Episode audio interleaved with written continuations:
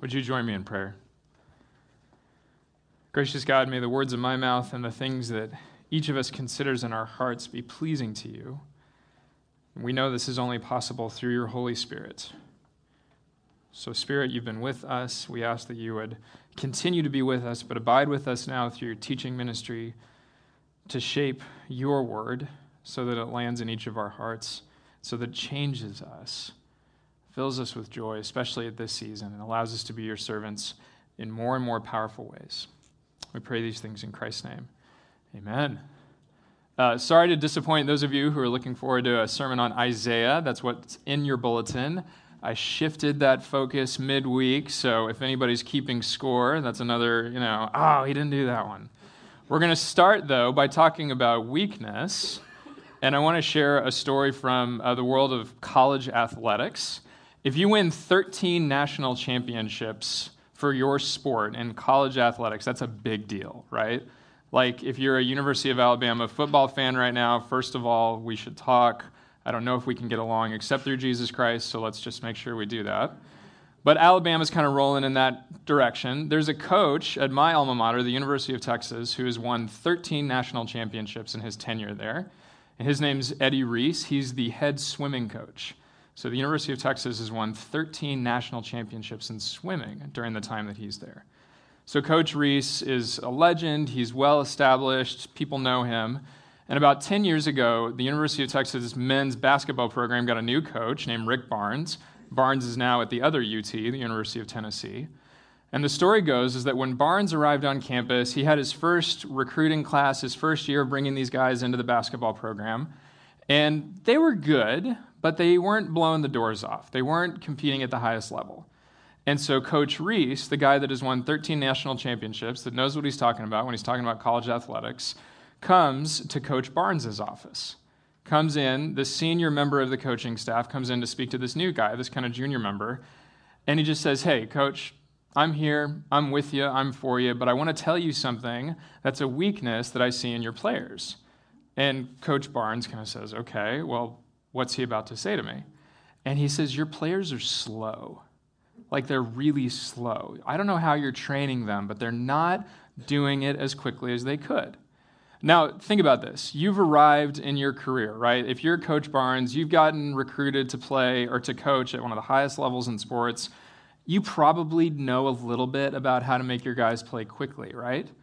Well, according to Coach Reese in his 13 national championships, he could be doing better.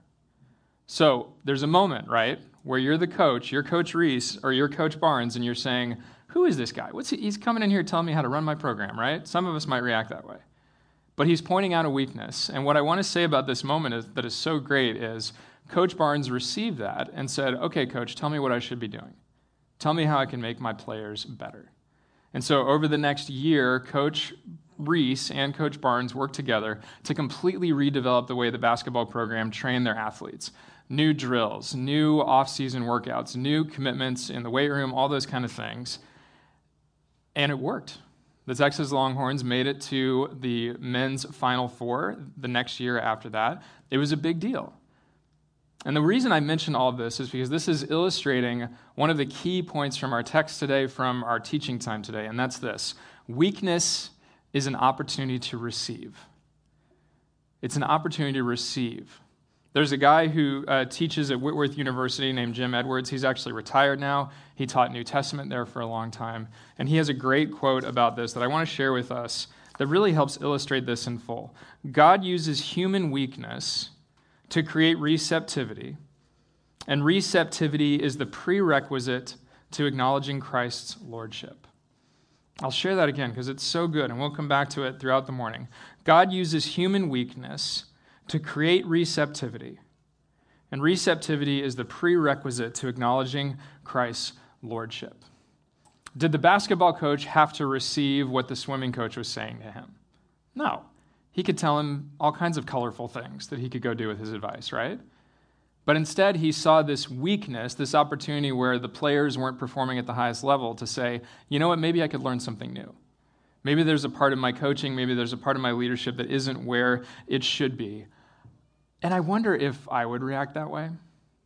I wonder if any of us would. I wonder if this example of humility that we have from Rick Barnes, the basketball coach, would land that way in our lives.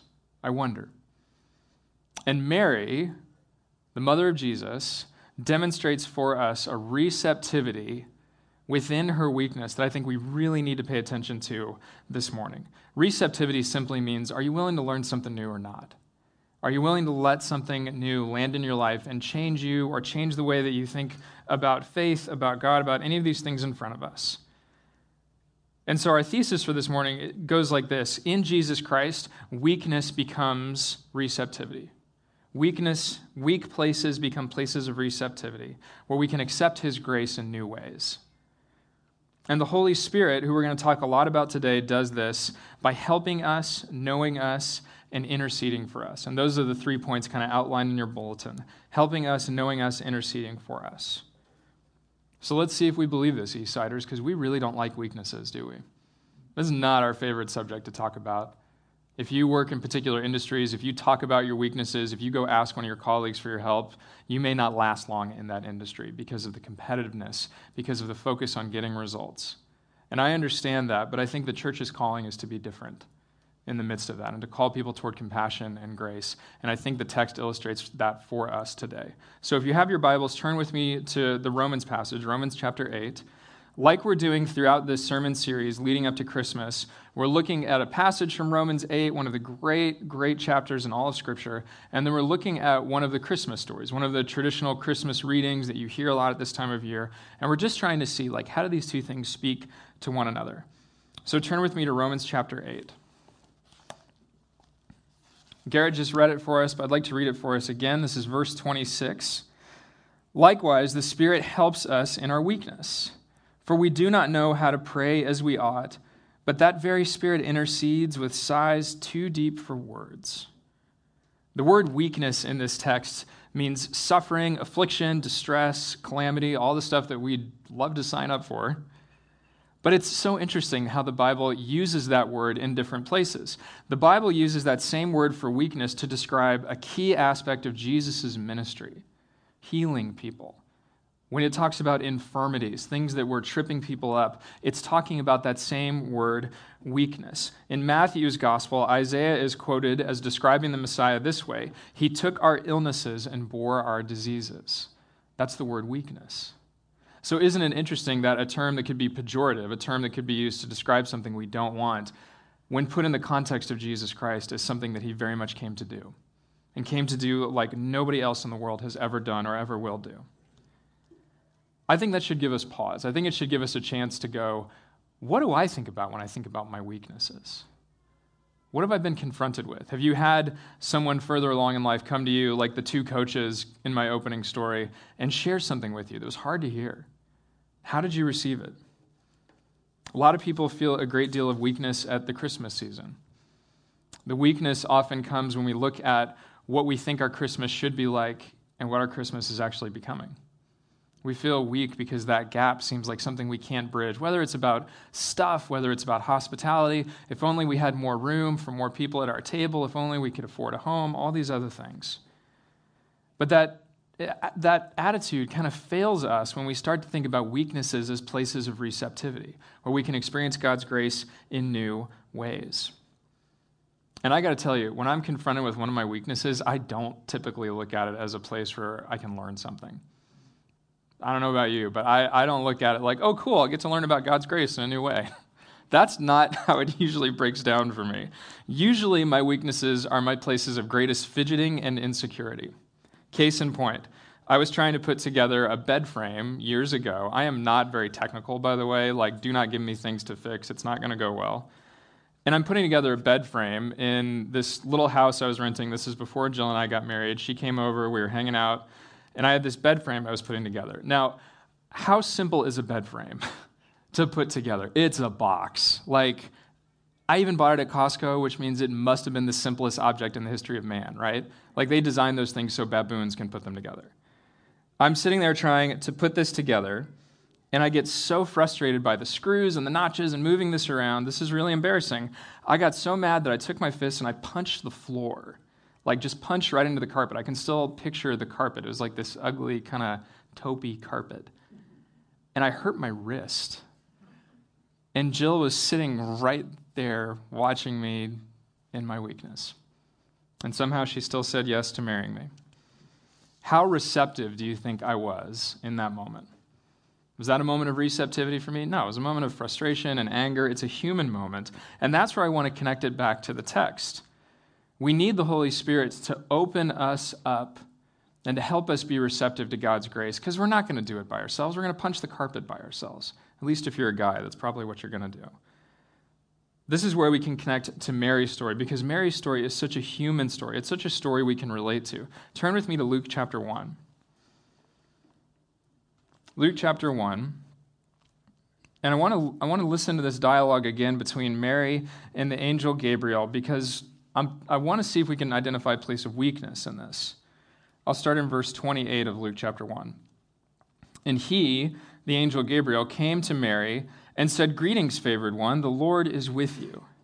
But she was much perplexed by his words and pondered what sort of greeting this might be. Now, where's the weakness in that dialogue? Where do we see that coming into play? Because if this section is about the Holy Spirit helping Mary, we have to identify where the help needed to happen. You could argue, if you back the lens up a little bit, that culturally, Mary was in a really weak position in society at that time. Here's what I mean she wasn't married yet, so she had only the backing of her family. She didn't have the backing of her husband's family yet, and at that culture, that would have brought a lot of strength to her. She was from Nazareth, which is kind of this backwater town. It would not have been, you know, a place that you would have bragged about being from. Some scholars believe that Mary was pretty young at this time, possibly as young as 15 or 16, so she didn't have any stature in the community. She wasn't considered a wise person. She was still very young. And I think the key point is in verse 29 when the text says she was much perplexed by Gabriel's words. She didn't get it, she didn't understand what was happening to her. Now, let me be clear. These are all really shaky claims at Mary's weakness. The, if you want to try to create a case for Mary being a weak person and you don't read the rest of the text, sure, go right ahead. But if you read the whole story, you see that she is not a weak person. How many of us would know what to do if an angel dropped into our living room and said, This is going to happen? No, I, I, I don't think any of us would. If you've had an angel drop into your living room and tell you that, please come talk to me. This story illustrates that Mary in her weakness, in her bewilderment, which I think all of us could relate to in a miraculous event, she is still receptive. She is still making room in her heart for the grace of God to be revealed to her in a new way. And that's why I think this story is so delightful, is because Mary's a human being. She shows up in this story in a way that isn't impervious. She shows up in a way that shows that she's receptive. Now, I wonder if when we think about our weaknesses as individuals, that we would be willing, would we be as willing to be as gracious to ourselves as I just was to Mary? In talking about Mary's weaknesses and kind of building her up as this character who's able to receive from God, are we that way to ourselves? Do we treat ourselves with grace when we're confronted with one of our weaknesses? When I punched the carpet in front of my fiance, now my wife, I wasn't very gracious to myself. I was embarrassed. I was ashamed. I was pretty quick to kind of write off that action as like, oh man, I hope I never do that again. In a way, I was kind of looking down my nose at myself. And our weaknesses do that to us. This is especially pernicious here on the east side. We have such a culture that prizes knowledge and subject matter experts and knowledge workers and all that. It is just insidious how easy it is to look down our noses at people who don't have the same caliber of job as us or the same caliber of expertise. Why do we get really defensive when we don't know something? Why do we get really defensive when the bed frame won't come together? Because it's touching a deep place of weakness in our hearts. And so, the real practical application from this this morning, you guys, and this is as much to my heart as anybody else's heart. You want the Spirit to help you in your weakness? Start being kind to yourself. Start being gracious to yourself, and then you'll be able to extend that to others. Don't beat yourself up when you can't get it right. Don't punch the floor. Find a way to look at that with the response of, Lord, I just need your help. I just need your help in this moment, and I want to be receptive to it. Being the Spirit's help is being promised to us in this passage. And I think, in a way, Mary receives that promise and demonstrates that for us. So that's how the Spirit helps us. The Holy Spirit guides us through our weaknesses, helps us be more receptive to the grace of God. Our weaknesses can become the key entry points for the grace of Jesus. But now let's talk about how the Spirit actually gets down into the dirt of our lives and really shapes this for us. And that's where we need to talk about the Spirit knowing us. Knowing, being known is kind of the flip side of your weakness because the people who know you best know all about your weakness. If you're sitting there going like, this guy's talking about weaknesses, and like, I, I think I'm good. I don't know that I have much. Ask your spouse. Or ask someone that's one of your roommates, or ask a friend that's known you a really long time. Someone in your life will be able to tell you about your weaknesses because you've been known. Being known is one of the keys to having our weaknesses sort of brought up into the light in a gracious way. How are we known by God? The Romans passage tells us that the Holy Spirit searches the heart. That's a great phrase. It searches the heart. What does that mean? The verb used in that phrase literally means to examine or to investigate, to kind of comb through and find the good stuff. And so, before we get too abstract into that, I want to talk about a common experience for anybody that's been to the airport recently. How does it feel to be searched when you go through security? Nobody loves that, right? It's always awkward. It's always difficult. I feel like when you walk up to the security gate at uh, SeaTac, they should have a big sign up that says, This is about to get awkward. Like every one of us since 9 11 has probably been patted down. I'm not going to ask anybody to raise their hands about getting patted down outside of the airport. That's a whole other conversation. It never feels good to be searched physically because it feels invasive. It feels like I don't I don't know you. This is weird, stranger danger. We could go on and on.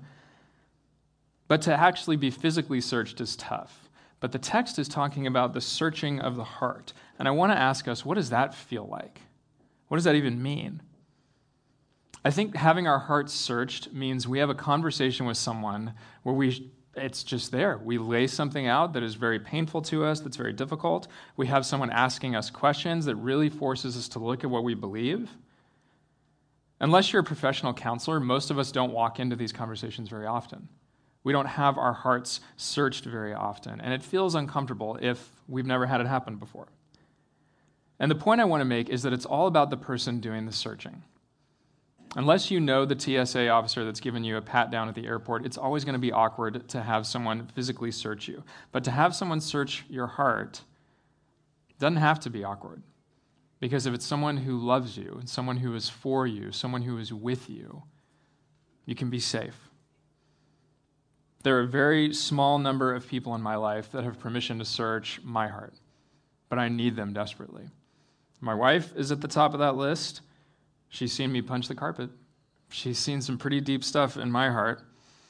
And she continually pushes me to find ways to keep growing, find ways to seek Jesus' transformation for myself, for our, our relationship, our children. I have a group of guys that I went to seminary with, and we keep in touch, and we meet up once a year and do kind of a pastor's retreat. Those guys have searched my heart, and I have searched their hearts. And there's really nothing that's off the table with each other. We've known each other a long time, we've been through a lot together, and I don't have to hide from those guys. I don't have to try to cover up any veneer. The very best counselors that I've spent time with in my journey have always been the people who graciously are invited in to search the heart. How about you? Who searches your heart? Who has permission to get in there and root around? The hard thing about having your heart searched is it's going to turn up the stuff that's at the foundation. And sometimes that's not very pleasant. Sometimes it's not very pretty. In Mary's story, the foundation of her heart is turned up, and it is beyond pleasant. It is powerful. Turn with me to Luke 1, chapter 38. This is one of the greatest answers in all of Scripture. I love this. This is at the end of Mary's conversation with Gabriel. He has just told her, Nothing will be impossible with God. What a great word to hear. And then Mary said, Here am I, the servant of the Lord. Let it be with me according to your word. Here am I. Can you say that with me? Here am I. I'm here. I'm available. That, I think, is the foundation of Mary's heart. She's in. She wants to show up for this amazing thing that God is going to do. And she says, Here am I. She had to go to seminary before she could say that, right? She had to do an advanced degree in counseling, right? She had to pray on a mountaintop for six months, right? No. She just had to be receptive. She just had to look at that moment through the power of the Holy Spirit, helping her and knowing her, saying, I do want to receive what's happening to me in this moment. If you've got something coming up this week that you know you're counting on being stressful, what if that's the thing you hold out to God and you say, Well, what if I could just receive from you, God?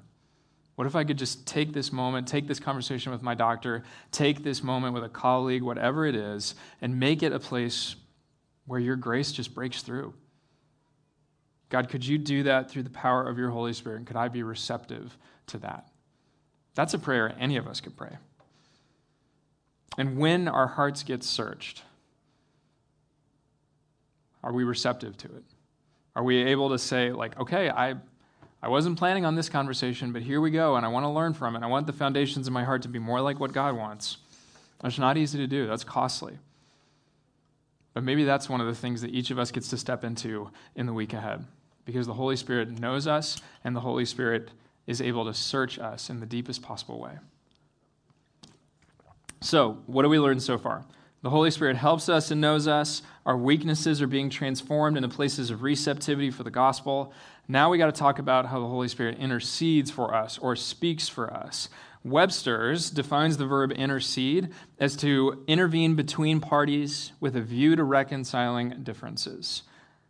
That's magic. intervene between parties with a view to reconciling differences. The word intercede comes up twice in our passage from Romans. In verse 26, the Spirit intercedes with sighs too deep for words. Verse 27, the Spirit intercedes for the saints according to the will of God. This is the gap. Remember earlier when I talked about how we struggle when there's a gap between our reality, I wanted my Christmas to be this way, and instead it's starting to look this way? This is where God gets in the middle of our gap and says, No, no, no, no, no. I have this thing for you, and it's better. I have this moment of grace that's waiting for you. I have this opportunity for your heart to be searched by someone who loves you. It's better than what you planned. That intercession is happening in the text, it's happening to Mary. Mary had a plan. Mary had a trajectory that she was thinking about in her life, whatever it was. And God breaks in through the angel Gabriel and says, Actually, my, plan for you is over here. And I guarantee you, there wasn't a single rabbi, there wasn't a single leader in the Jewish community thinking about Messiah coming into the world through a virgin, through a young girl, through this humble circumstance, or through the means of just being born. They thought Messiah was going to come riding on a horse, conquering with an army of angels, and instead, Messiah comes as the most helpless form of all humanity a baby can't take care of himself. Nobody was looking for that. And so the gap needed to be bridged between what people were expecting and hoping for and what God was up to, what God was counting on happening in the world. And like we've seen, when we turn over Mary's heart, what do we see? I'm here. I'm ready. This might be a moment of weakness. This might be something that I don't have any control over, but I want to receive it, God. I want to receive your grace in this moment. That's what she's saying through her actions. Is there a part of your story that needs to change right now? Is there a gap between what you've been hoping for and what is coming together in your life, whether it's for yourself, for a family member, for your career? I can't tell you how many conversations I've had with people who have said, I thought I'd be further along in my career at this point. Or I thought we'd have this, or I thought we've had that. And I totally get that. I really do. But I thought I was going to be a lawyer until I was 23. And God had other plans. And the challenge for all of us is God may not send us an angel, but I, I believe there's a bunch of us in this room who have had the conversation with someone where they named something for you before you could see it. They named something about your life, or they called you to higher ground and they said, You know what? You're down here. I think you can be up here. That's exactly what the two coaches did at the beginning of our sermon today. That's exactly what a woman named Dorothy said to me when I was 20 years old and I was on a mission trip and I gave a talk and she said, When are you going to go to seminary? And I'd said a not nice thing to her because I didn't want to hear that. I didn't want to hear it, but she named something for me that I couldn't see yet. We've had that happen, haven't we? Someone had to name something for you before you could see it that helped bridge that gap, and what a gift that was. But in the moment, it didn't feel like a gift. But Mary shows us how to receive these wonderful gifts. And at Christmas, we do need to receive that. We need to receive the reality that God has given to us. We need to be able to ask our God to lead us into what He wants. And this is where our weaknesses come back into play, and this is how we'll close. Our weaknesses become our places of receptivity, where we can receive His grace for ourselves and for others. And I want to challenge us to think that, especially when our weaknesses are glaringly obvious, like if you work with someone that you avoid now because they saw you fail catastrophically, what if you went back and tried to bridge that relationship? What if you learned from that failure? What if you swung the door wide for God's grace to come into your life? What if someone in your life has been knocking on the door to search your heart, to ask you some hard questions about yourself, about your character, and you just keep saying, I don't have time. I can't do that. I can't take that call right now. What if you did? What if we confessed those places where we really feel that gap and it's so hard to go from what we thought our life was going to be like or what we thought Christmas was going to be like and what it's becoming powerfully through God's grace? What if we ask God to stand in that gap for us? The promise is that that is real life. And the promise is given to us in this same chapter of Romans, Romans 8 6. I'll read this for us. This is what happens when we live by the Spirit. Paul writes To set the mind on the flesh is death, but to set the mind on the Spirit is life and peace. That word life is zoe, the Greek word for life abundant, life overflowing, life that cannot be contained. Friends, it's the receptivity that God is calling us to through our weaknesses that allows us to enter into that kind of life. Uh, on Friday, I took my kids Christmas shopping. This was kind of fun. Uh, when I was a kid, my mom would take me and my two brothers and my sister, and we would go to this magical place called World Market. There's one in Redmond, and it's a great place to try to find like fun little trinkets and Christmas gifts. And so, what my mom used to do with us is she would give us all a little bit of money and say, Here's the money you can spend on your brothers and your sisters. You can get them a gift. And so we'd go off and go do that. And it was, it was cool. It was a way to kind of step into, like, oh, Christmas isn't just about me giving gifts. Well, I had this plan. I was going to take my kids to World Market. I've told some of you about this already. and we actually watched a Sesame Street video about money before we went there. Like, I thought that would be a cool way to kind of prime the pump. And we get to World Market, and it's going pretty good because I started them off with, like, let's go shopping for mommy. Let's find some cool things to get for mommy. So they were all over that. And I'm with my son, who's five, and my daughter, who's three. And then we try to buy gifts for each other. I tell my son, you're going to pick out a gift for your sister. I tell my daughter, you're going to pick out a gift for your brother. That's when the wheels fell off. that concept was not going to work. There was screaming and yelling, not by me, by them. Although I have screamed and yelled in stores before, I'm sure. And here's what happened in that moment of weakness. It felt like weakness for me as a parent, right? Oh man, maybe I should have seen this coming. Maybe I could have done something here. It, made, it could have made me feel like I didn't make Christmas happen like I wanted to for my kids. It could have been a place where I went, I had this idea, I had this concept, and it fell apart, and shame on me. And it would have ruined that whole moment with my children. And by God's grace, the gospel message that came into my heart in that moment was I'm so glad that my worthiness is in Jesus Christ. I'm so glad that He builds up these moments and says, Yeah, well, you tried. And your kids maybe learned a little bit, and who cares? And you try it again next year. If anybody wants to come to World Market with me in 2018, come on in. The cross is a place of devastating weakness, and yet it is a place of the greatest victory of the greatest, the great high God. And as Frederick Buechner wrote, it is the place where the greatest sorrow is turned into the greatest beauty. And my moment with my kids wasn't my greatest sorrow, not by any means. But it made me think of all of us who are parenting, all of us who are in this stage in life, where it is so tempting to put the expectations so high up there for Christmas or for the experiences we want our kids to have. And if it falls apart, it can be devastating but it doesn't have to be. Because our weaknesses are opportunities for us to receive the grace of God. And by God's grace, I got to hear the message of the gospel through that and share it with you guys this morning. Praise God for that. Praise God for that. Praise God for that failure, even though it wasn't really a failure. Praise God for that moment of weakness. May we be able to go forth from this day and step into the work of the Holy Spirit, whether we've got it with kids, with coworkers, wherever we're called. And may we see the receptivity that God wants for us in our weaknesses. If you agree, if you want to see that happen in your life, can you just join me in saying amen? Amen. Let's pray together. Gracious God, we thank you that you are real and that you don't take us through experiences for naught. You take us into these places where we learn and where we grow. And we never could have imagined what you wanted us to do. We never could have imagined how you want to teach us and shape us.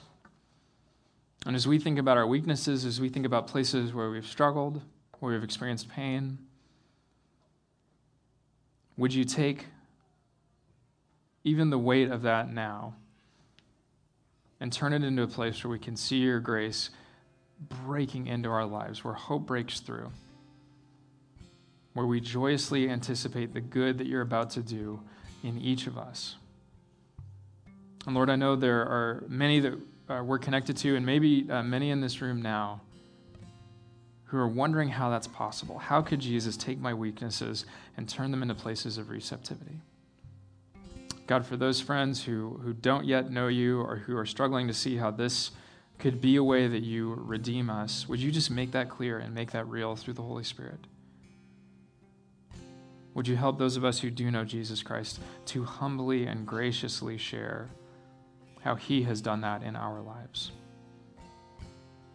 And may we be able to tell stories and share in the power of your resurrection throughout this Christmas season and always. We pray all these things in the name of Christ our Lord.